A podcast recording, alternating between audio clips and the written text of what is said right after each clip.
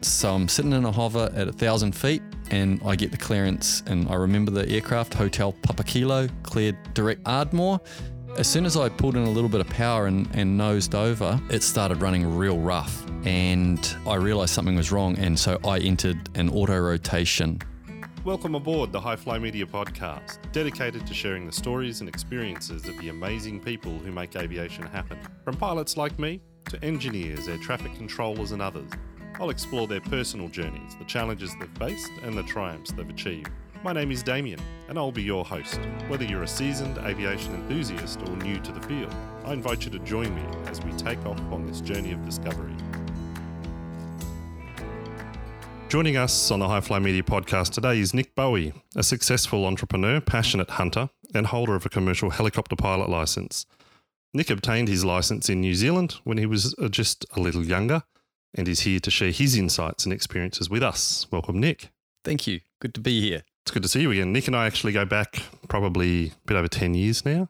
And I didn't know Nick was a pilot, and we were talking one day, and I mentioned that you know I had flown and I'd done this, that, and the other. Nick's like, "Oh, I'm a pilot too," except I went fixed wing, he went helicopter. Yeah. I know that you grew up in New Zealand, correct. Uh, so tell us a little bit about your childhood, where you lived, and perhaps how that shaped your interest in aviation, and in particular, what inspired your passion in aviation. Okay, sure.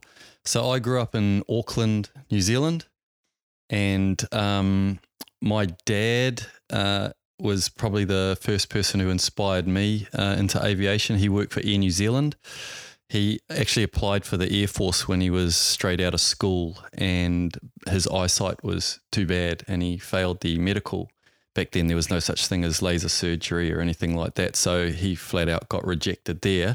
So took the second option and went to Air New Zealand, but was the um, in charge of uh, ground supervisor um, stuff um, on the traffic side of things. So when you check your bag in, uh, back in those days, he was in charge of weight and balance on all the aircraft, and the ah. pilot just signed it off. So he was very mathematically minded, worked his way up through the ranks, and was um, yeah one of the um, bosses at uh, what used to be NAC, uh, National Airways Corporation of New Zealand, turned into Air New Zealand because right. Air New Zealand used to be the international carrier and NAC was the domestic carrier. Ah, right. And so um, he worked uh, there uh, and worked his way up uh, there.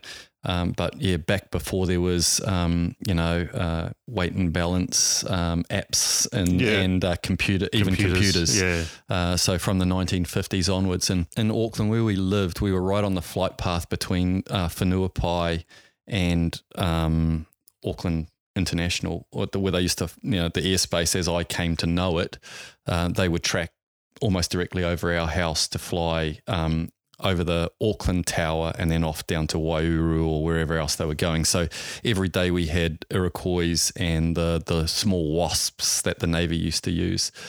And so I developed a love of helicopters. Ah. But my dad used to love the fixed wing side of things. Yeah, right. And he used to go, uh, all his friends at Air New Zealand were pilots, and um, his best man at his, at his wedding was um, the chief pilot at Pacific Airways for a number of years. Um, that's another story I could tell you about.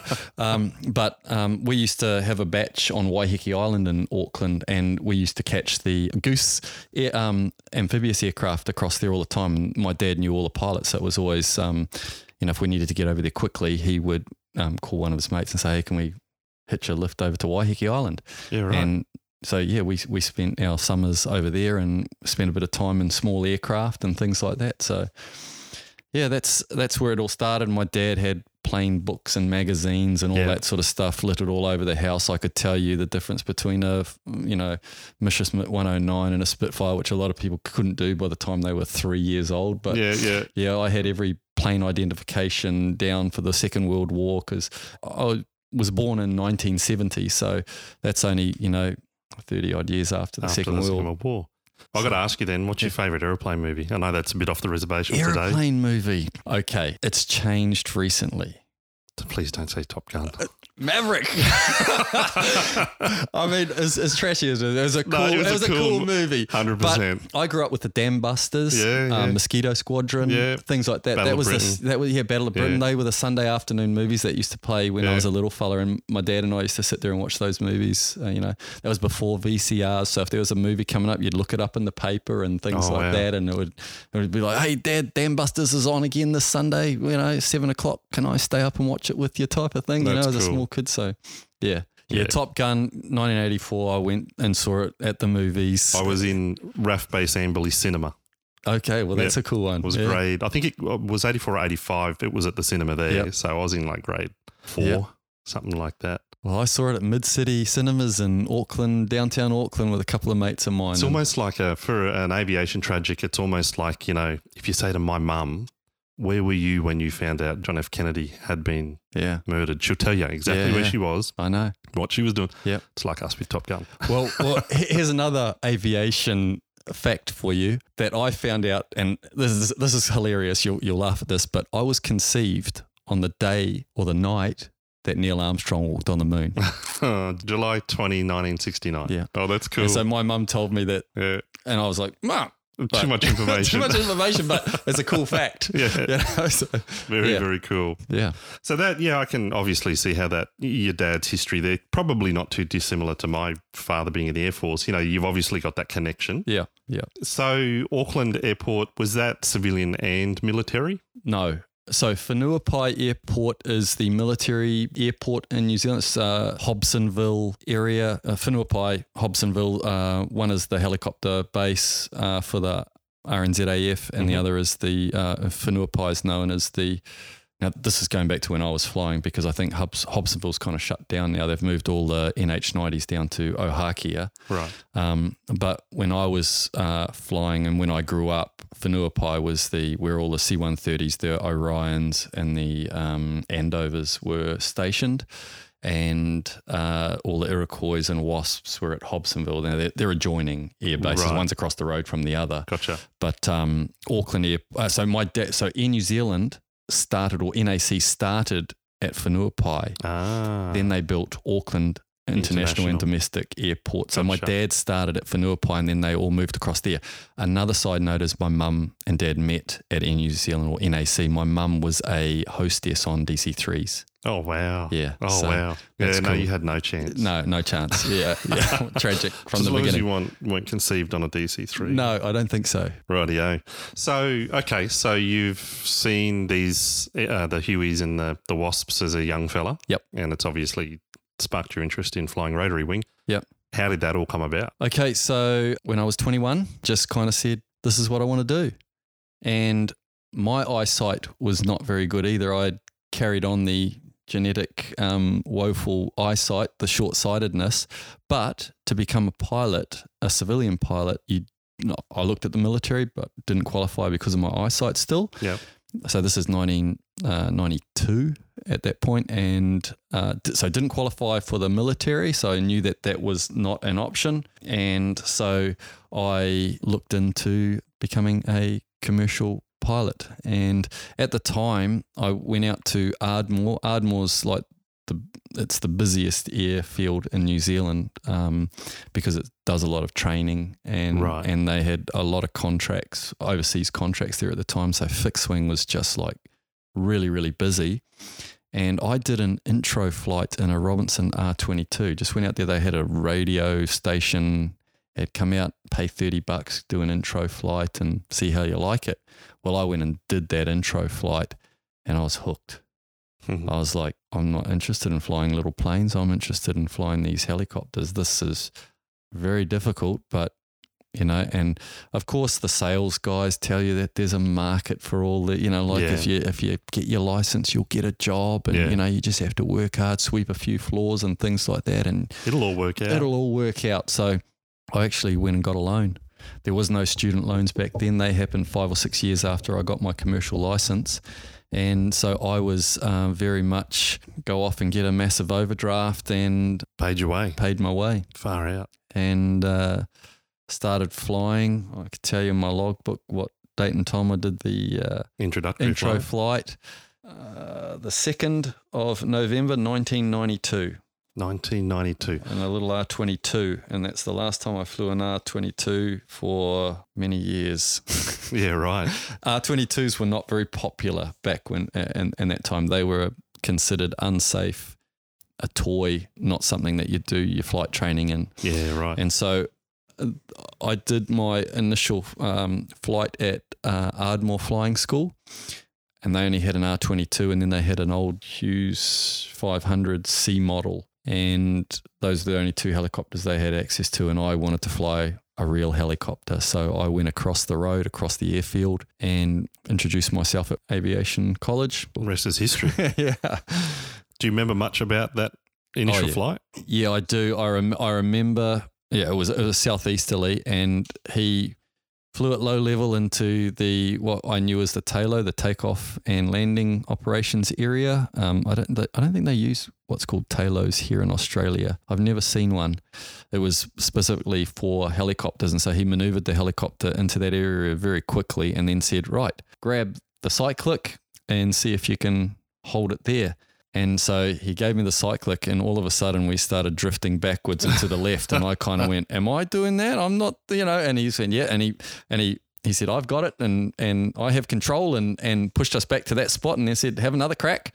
And I kind of went, and I started drifting to the left again, and and um, you know, backwards and and and to the left. And I thought, wow, this is really difficult and challenging. And then he gave me the pedals, and I was better on the pedals because we were facing into wind and it was actually blowing. So it was kind of like for me, I just he said, "You've got that pedal," and I pushed the pedal, and he goes, "I give it a little bit more," and and so I was able to maneuver with the pedals, and then he gave me the collective, and we went straight up and and straight down, and and you know all the things that instructors, uh, you know, I realized that I was trying to kill him, A few, and he, a few um, what do you call them? Pilot induced oscillations. that's going right, on. yeah, and uh, I, and yeah, so that was my introduction, and I thought, what a challenge. Yeah. But then I wanted to, I, I'd done a bit of research, spoken to a few flight schools and things like that, and then realized that um, Robinsons back then were not very popular with a lot of the flight schools. And so I looked at 300s, uh, Hughes 300s or Schweizer 269 C models. They looked like a helicopter when you sat in them. They had the cyclic between the legs, um, cyclic trim, and things like that. And so everything about them seemed more like a helicopter to me. So I, yeah, signed up. That's cool. Yeah. That's really cool. So tell us, can you tell us a bit about, you Yeah. know, you've, you've done your commercial, what happened? Okay, so I I did I, I was a little bit smart back then, but I did my when I signed up to do my commercial, I had them say to me that they would employ me because they say, oh, it's easy to get a job if you look." And I said, "Well, will you employ me when I'm done?" And they said, "Yeah, we will let you do all our commercial work." So I was like, "Cool." I don't know how much commercial work that would be. Mm.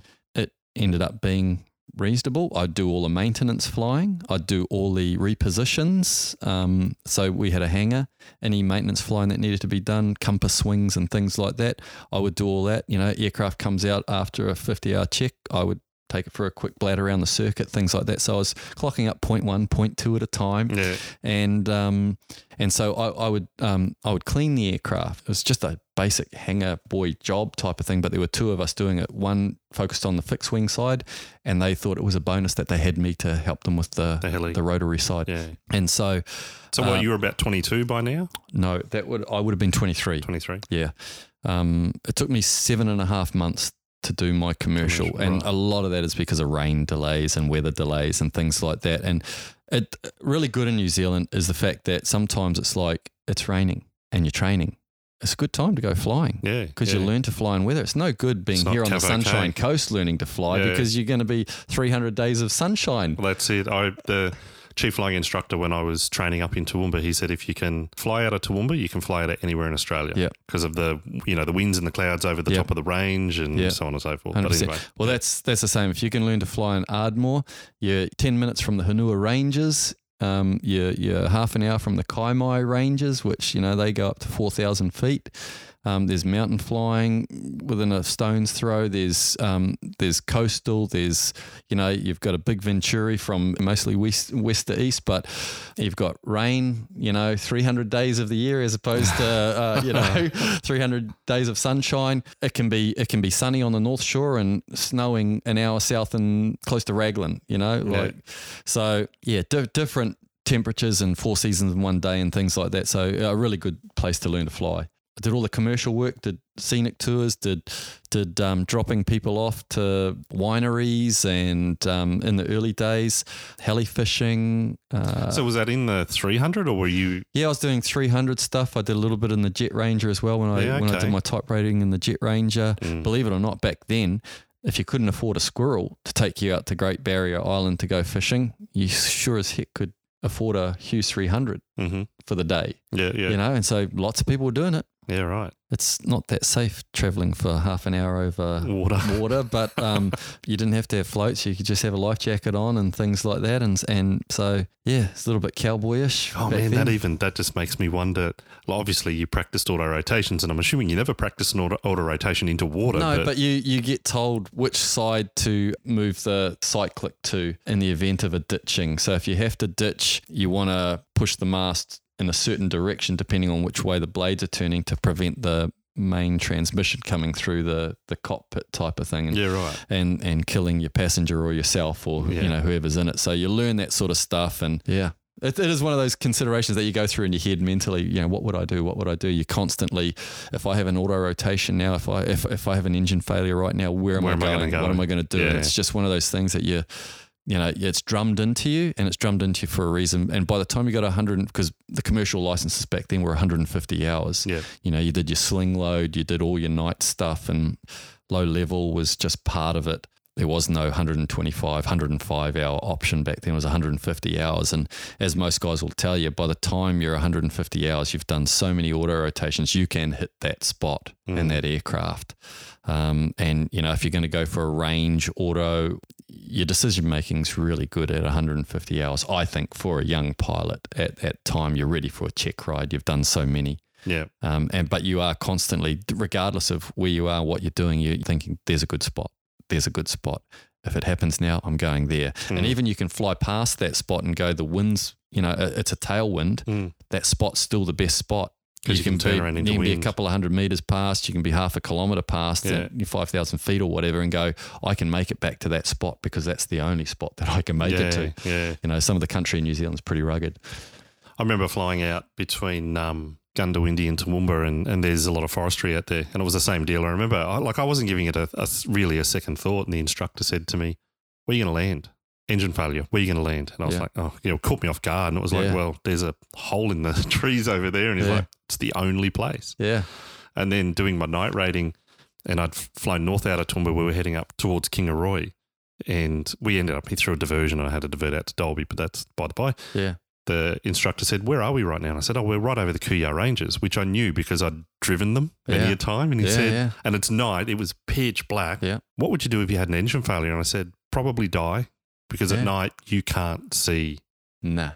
The, And that's what they tell you, even in a helicopter, pick a, a nice black spot yeah, close to a road. You hope, know, hope there's Uh, nothing you know, there. if there's a light source something there, you know, it might be on the side of a hill, but there's a light source there, so go there. You know, and even during the daytime, you, you hopefully you've flown many routes many times, and you know you start to know the topography of the ground and and and the route and, and the roads and things Yeah. like that. And um, difficult doing cross countries where you've never been to that place before.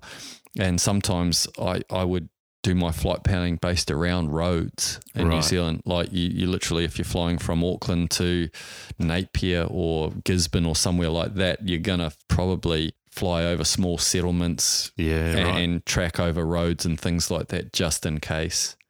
Um, I, I watched a guy last weekend on Flight Aware. I saw this R44 was flying down to Warwick, and I was like, oh, I didn't know the rego. I went and then did a rego search. Yep. And found that it was the flight director for the company that I used to fly for. And um, I was like, oh, he's out and about.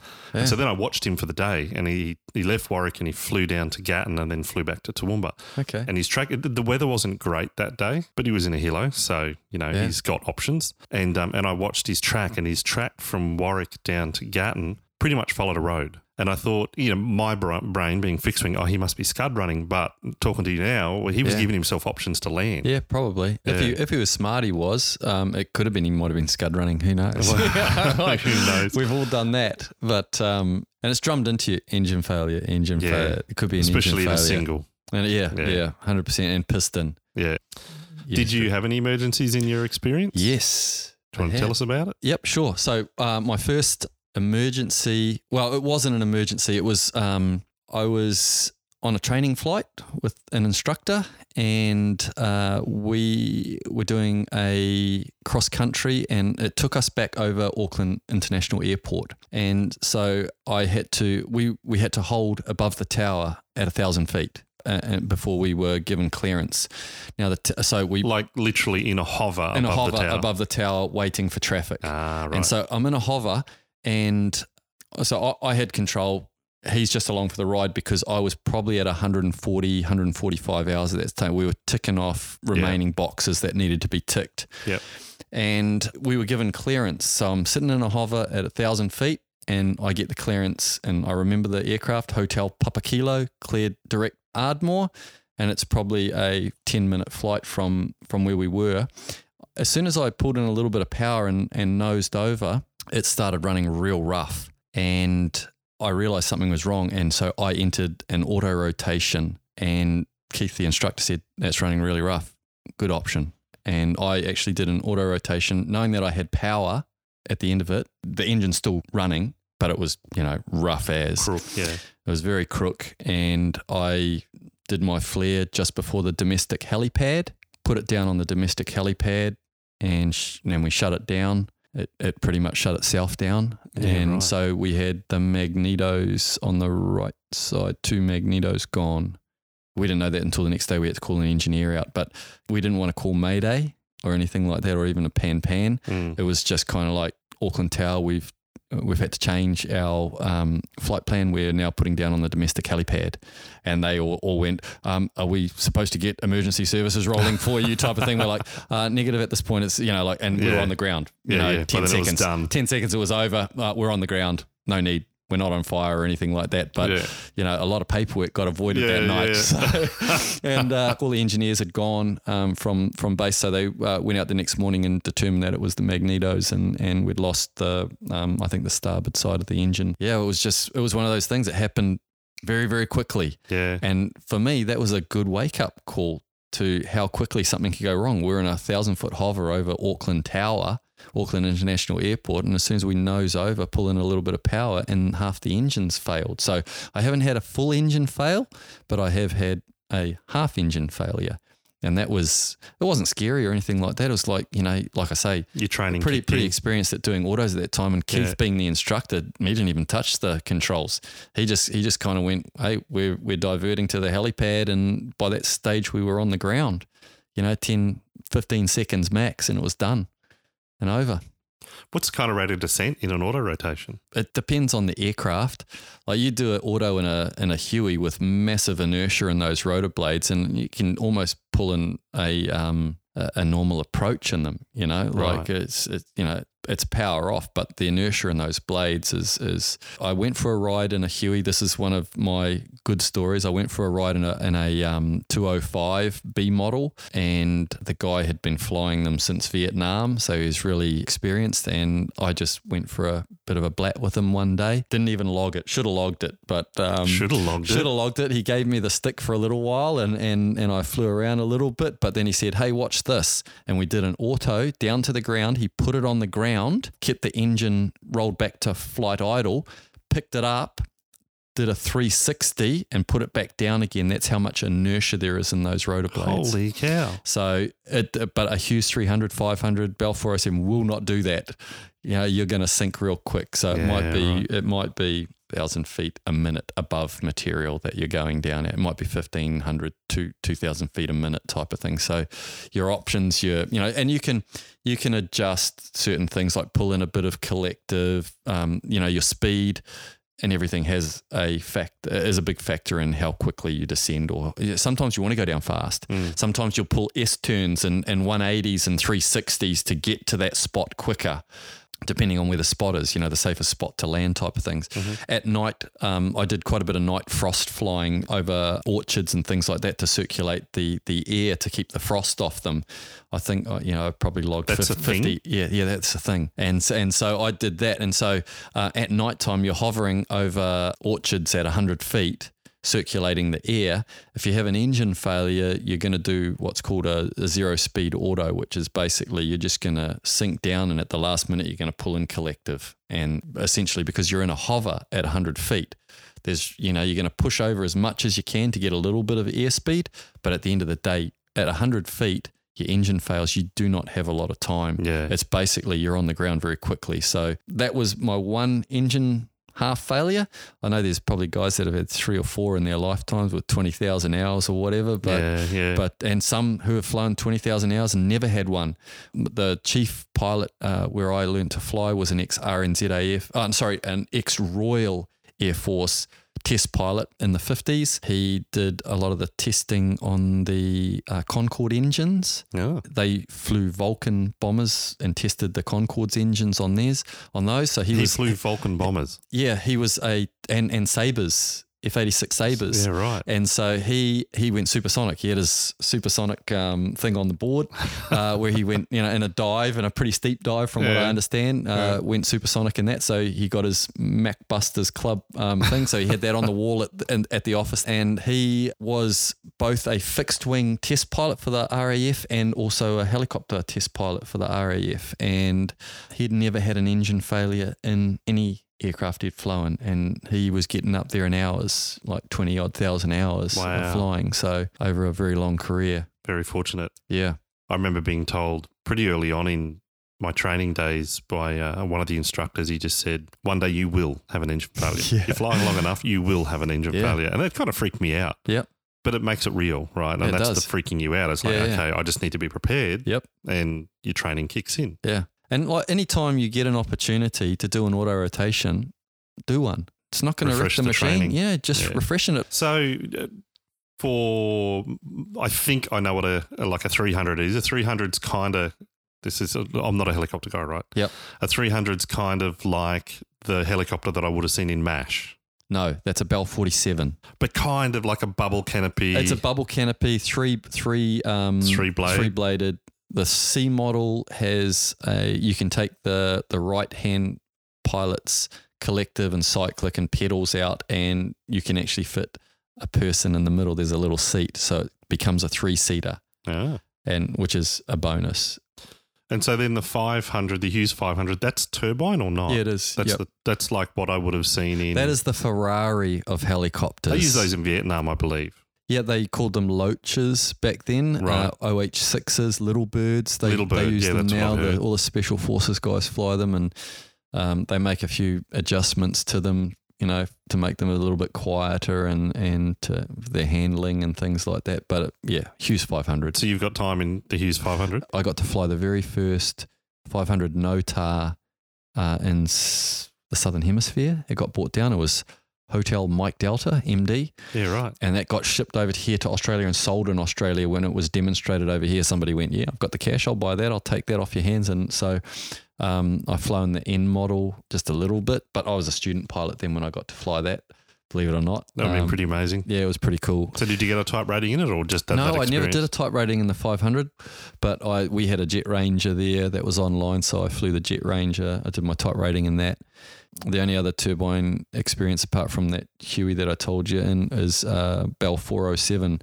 One of the instructors, the guy that I was with when we had that partial engine failure, he was the private pilot for a, a big famous banking family in New Zealand, and he was their chauffeur in their Bell 407 and that is like if the the 500 is the Ferrari, then the Bell 407, as far as I'm concerned, is like the Cadillac. Yeah, right. Yeah, it's a beautiful machine to fly. But I, I don't have a type rating in it. I just, uh, every now and then, I'd get to come along for a bit of a Did fly. you log time? Yeah, I logged my time Nice. that. Yeah, yeah. yeah, I definitely did. It was um, very generous of him to think of me on these ferry flights. So you haven't flown in some time. No, there's no money in flying Damo, especially helicopters. So I, I, I can give you an example. I, I started to get a little bit frustrated with the industry. It's it's like you spend all, and I'm going to tell all you young pilots out there that are listening. You spend all this money, you get made all all these promises. Well, these promises are probably lies. In in my instance, I was lucky to log a couple of hundred hours after my commercial uh, license because I'd put some plans in place beforehand. And I was about to do my instructor's rating and I got shafted. So I did all the, the hours that I need. I have all the hours I need to do my instructor's rating, still have, have that obviously. But that company that I was flying for was not loyal to me. You know, they um, somebody else came in and waved some more money at them and they went with that. Mm. And so, you know, these guys that were my friends and, and things like that, you sort of learn it's a, it's a business. Mm. And and you're, you're just a young pilot. Somebody's always going to work for less money. And Mm. um, I'm now I'm I'm grateful now at the ripe age of nearly 53 that I could go in and go. I don't need to get paid. Mm. I'll sweep your floors. I don't need to get paid because I don't have a mortgage. I don't have a I don't have a student debt that I have to take care of. Mm. I've made some money outside. I've made some good decisions.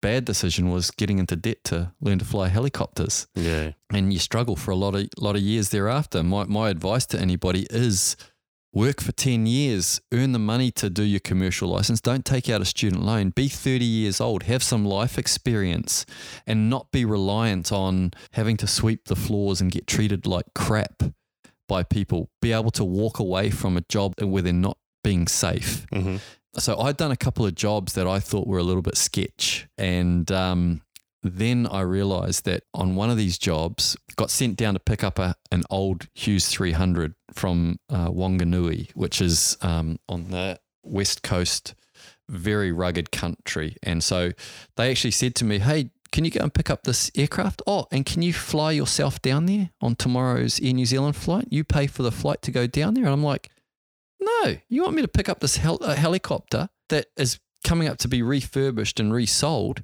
You buy my ticket down there. And at that point, I was a little bit dejected with some of the jobs that I was doing and the way that I was being treated. So after much wrangling, guess what? They paid for my ticket to go and pick up this thing. Mhm. They were just being cheap. Mm. Nick will go down there. He'll pay for his airfare. It's only 90 bucks or something. It might have been 70 bucks. I don't care. But what the, the principle at that point was no, I'm not putting up with this. And I've come to find out that this helicopter had been thrashed. And the first question that these guys asked me when they, like, they drove me an hour out of Wanganui into the bush, and it was an old house, and it was um, this this 300 sitting on on a, on a tennis court there, an old rundown tennis court that hadn't, been used in years. All the the the uh, wire was you know for the fencing was was rusted out and things like that, and sort of gave me a little bit of an indication as to what sort of operation these guys were running. And that was a big logging thing, and I'd, I'd done a little bit of logging, um, strop running and things like that, which is where you know the helicopters used to have the they have the long lines on the big aircraft and they use a little aircraft to go and pick up the strop and take it back. And so you're ferrying the um the the cables. The cable. yeah the cables Ah, for the um and so they'd use this 300 for strop flying and for inserting workers and things like that for a number of years. And probably the maintenance records weren't that great on it and things like that. But you know you get in you check everything. Any problems with no no no she runs beautifully blah, blah, blah, blah, and you know it'll, the radio will be a bit crackly when you when you take off because it, um, you know you're a long way out you, you know but New Plymouth is is you know you'll get good reception once you come into there. They're giving me all these excuses and I'm starting to get a little bit worried but they said hey do you want to go tuna boat flying? And I went hmm? And they go it's $75,000 a year and um, it's US dollars it's offshore so it's tax free and I went give me the number. They gave me the number. I jump in the machine. They fueled it up for me. I, I checked everything, went over it, pre flighted everything. Everything looked good. And sure, turn the radio on and it's a bit crackly. Well, it wasn't working very well, that radio. And I had three hours of flying ahead of me above some of the most rugged country but, uh, between Wanganui and Hamilton, uh, or Auckland, but I was going to go via Hamilton. I knew I had enough fuel to get to Hamilton, right?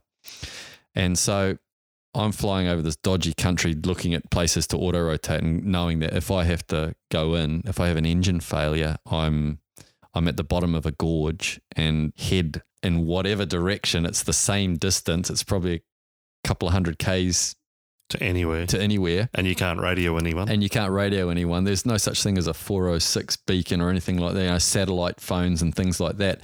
So I head off on this journey and um, I'm, I can see Hamilton airfield. It's probably 10 Ks away. I was about to make a radio call. It was very crackly. The radio's not working real great.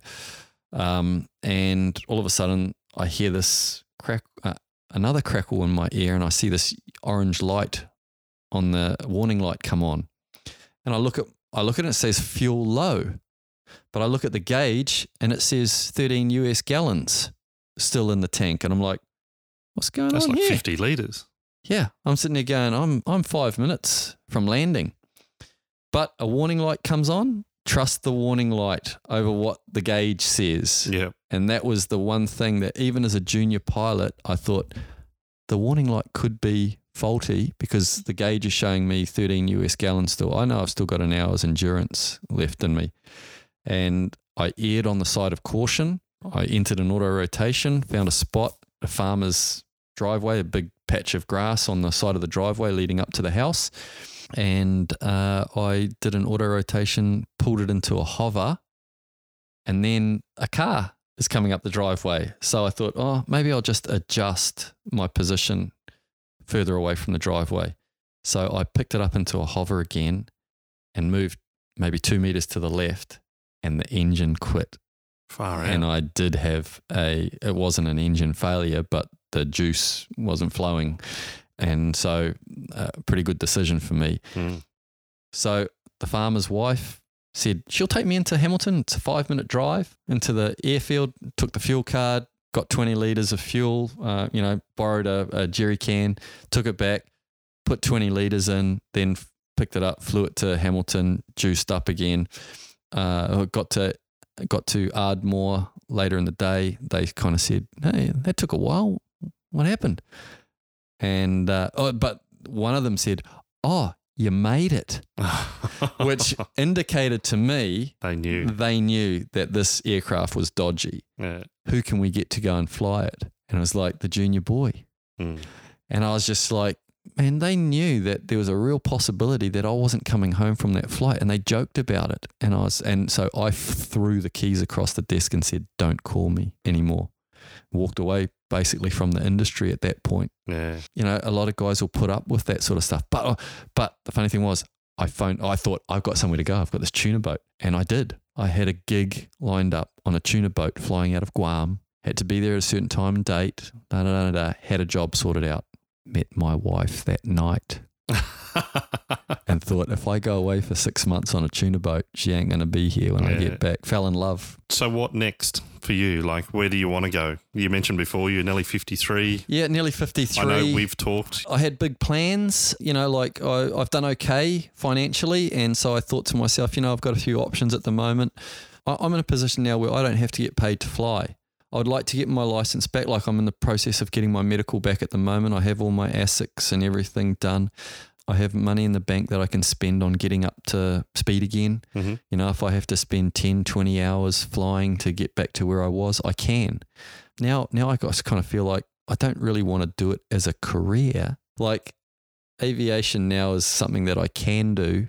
It's not something that I have to do. hmm I might just feel like buying a small helicopter and doing some flying. I, I, you know, or or paying once or twice a month to go and go for a surf somewhere. You know, like I, I, you know, like what, whatever the options are, Yeah. I can do that now.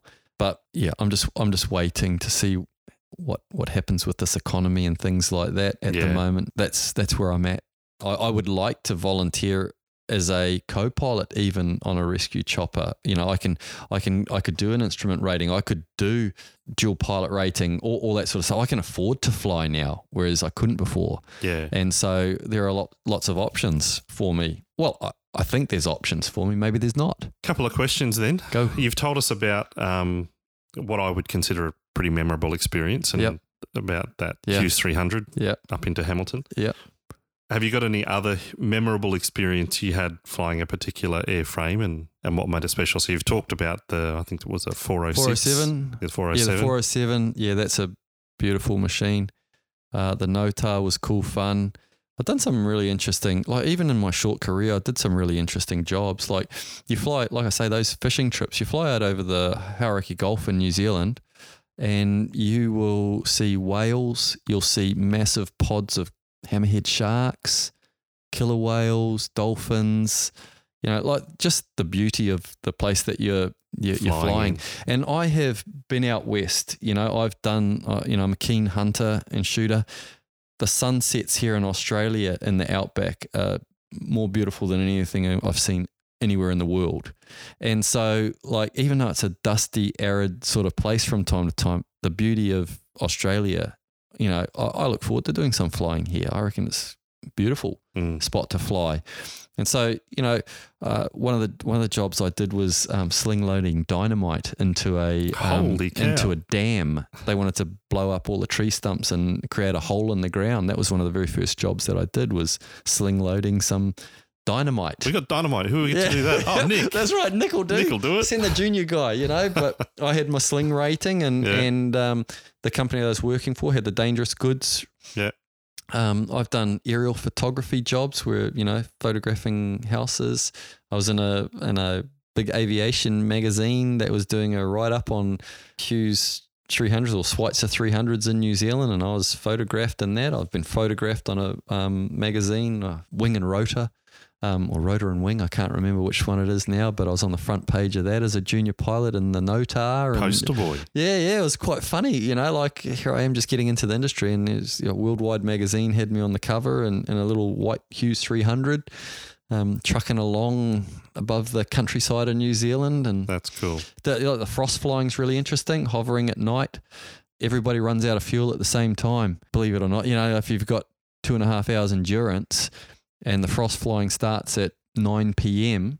because it's going to freeze, everybody's cranking at the same time and everybody's rushing back to the fuel bowsers at the same time. Ah, And you, you'll be lined up at one in the morning with two squirrels, two jet rangers, half a dozen 300s, and probably some Robinsons now nowadays. You know, all Yeah. waiting to get fuel, lining up. Everybody's you know leapfrogging as they go. leapfrogging up to the Bowser and filling up, and yeah, interesting stuff like that. It's quite quite good fun, you know. That's incredible. Yeah, Never even like considered yeah frost flying. But I guess I live there's an in inversion layer at about hundred feet above the the crop. You know, like the the the cooling at night, the heat rises, and and you're literally looking at your temperature gauge, and you'll see it. It'll you know like you'll go from minus two degrees to five degrees at hundred feet. So you're just pushing the warm air You're down. pushing the war air, uh, warm air down, making sure that the the and you're just hovering back and forward in lines and grids over these um, apples, oranges, pears, you name it, and uh, Holy cow! yeah, that's pretty cool. That's an expensive way to get warm air It down, is, but I guess is, lose a crop and it's when more you've got expensive. thousands of acres, yeah, and and most of the time, what they do is they'll burn diesel in drums uh, to create, and and so you'll see the warm air going up, and then you'll see the inversion layer yeah, because the smoke spreads out Yeah. sideways, and so that's an indicator. But they're also burning these drums to create heat, Heat. above, so that you can circulate it. So because you know sometimes it'll get you know minus five, minus ten degrees, wow. and, and you'll have you'll you know some some of the places you'll have five or six helicopters flying, and you get given your airspace to fly and your crops, you, you know, and everybody's communicating with each other and talking to each other about where they are, and you you're looking at your knee map, going or your knee board, going, okay, well I'm in I'm in I'm in one A. so and so's in 2B and they intersect. And so, you know, you're looking out for traffic and, you know, where am I going to go next? And yeah, in- interesting stuff. That's interesting Yeah. flying. Um, you talked about that flight from Hamilton. The ne- my next question is, what's one of your most fear-filled flight experiences? I imagine that'd have to be. My first couple of flights are, you know, like when you your first solo, I'm going to say, guy gets out and you're on your own. Hmm. As much as you're eagerly anticipating that and you think you know it all Yeah. at that point, when he actually hops out and you don't have that crutch to lean on, True. um, that was you know that was interesting. But at the same token, it was it was cool. You know, you take off, you do that circuit, and you come back and hover, and he he's pointing, go and do it again, Yeah. and then and then he starts walking back to the base, Yeah. and and uh, that was cool. But yeah, fear filled.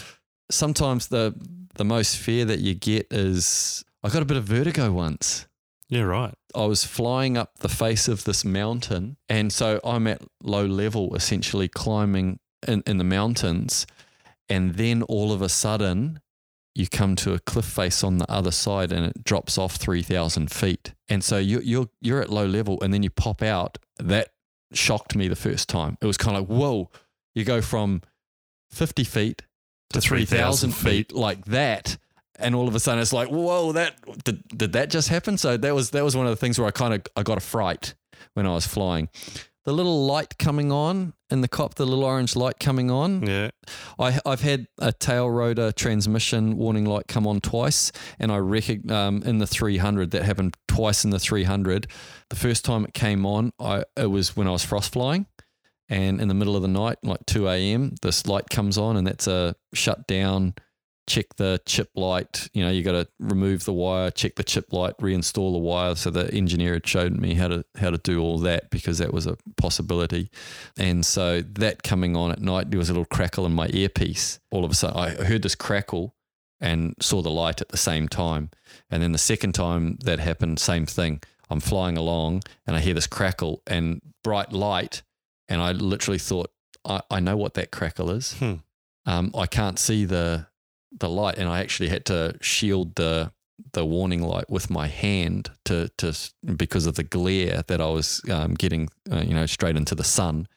And sure enough, yes, the chip light was on. So I've had tail rotor chip light come on twice. Never a main transmission. Any kind of warning light would be a concern, though. Yeah. Once again, I knock did- on wood, I've not had one. Yeah, I, and even when I was doing my Jet Ranger type rating, literally sitting in the hover, all warning lights are out, nosed forward, warning light comes on. And it was a fuel sensor of some sort, as far as I remember. But we were lucky we were in the circuit and we just turned turned around, went over to the um, workshop that serviced the Jet Ranger and plonked it down there and said, We've had this chip light come on, fix it. And an hour later, we were back in the circuit. If you were given the opportunity, expense free, to get a type rating in any airframe, could be fixed wing, could be. Black Hawk.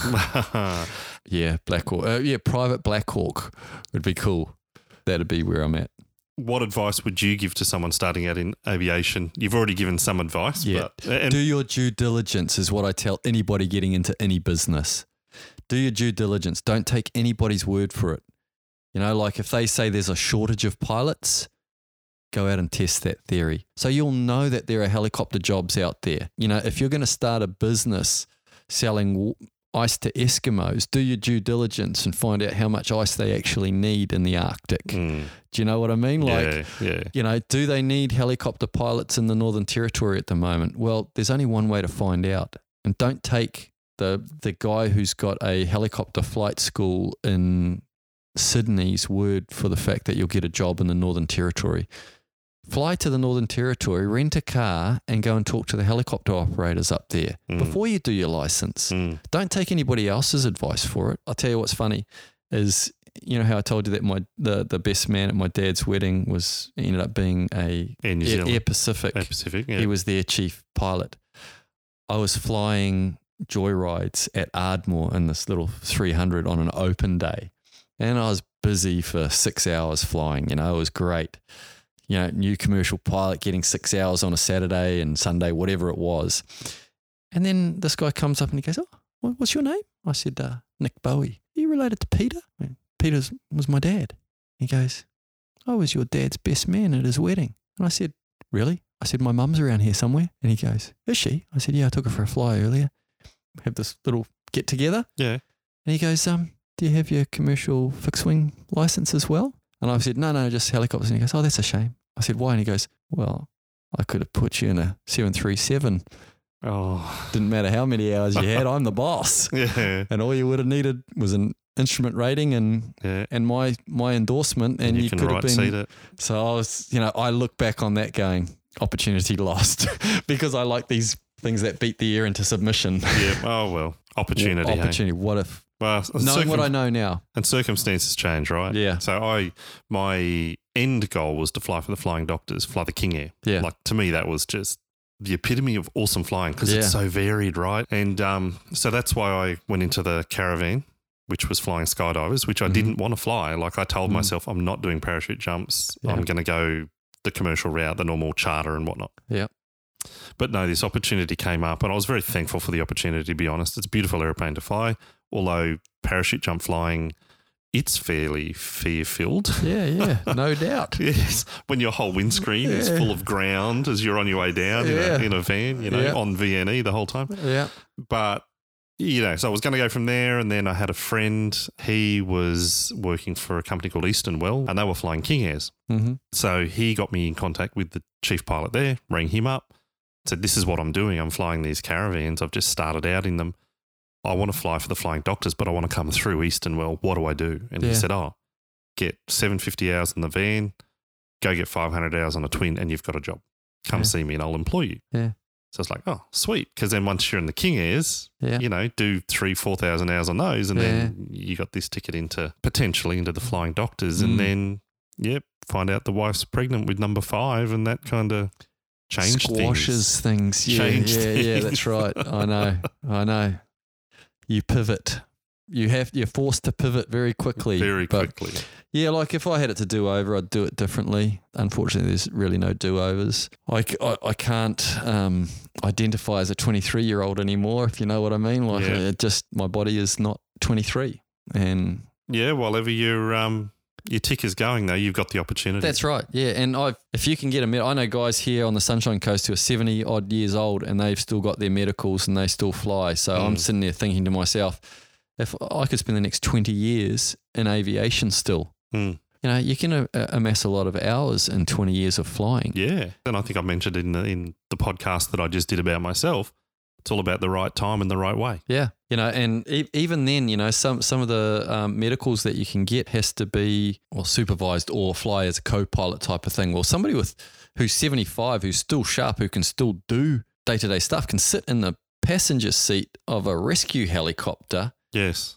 and you've As got lookout you've and got, radios yeah, and- radios and things like, and you've got a, a lifetime of experience sitting there next to you if you have an emergency or have a, Mm. or who can help you make the right decision you know Yeah, so uh, as opposed to like i say the 20 year old who's just like yeah let's do it you Yeah, know like yeah, yeah. let's get it That's some incredible insights. Thanks so much for your time. no no problem we've Really got plenty of it it. at the moment the semi-retirement gig is pretty cool so Honestly, Nick, if anyone gets to know you, they'll have an asset if they were Oh, I to put you in their that. chopper. Yep. So I think you've you've shown it a few times in the last you know 30 minutes that we've chatted or Yeah. so and that is that you're no nonsense you tell No. it how it is Yeah. and to be honest that's what you want you need no nonsense And, and that is an age and experience thing as well. Um, and, and don't get me wrong, some 21 year olds have got their lives together. Mm. And so I'm not going to take that away from them. Sometimes, you know, the 21 year old might be more mature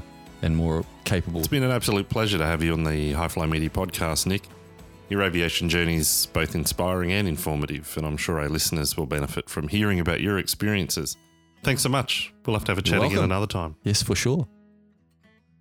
Thanks for tuning in to the High Fly Media podcast with our guest, Nick Bowie.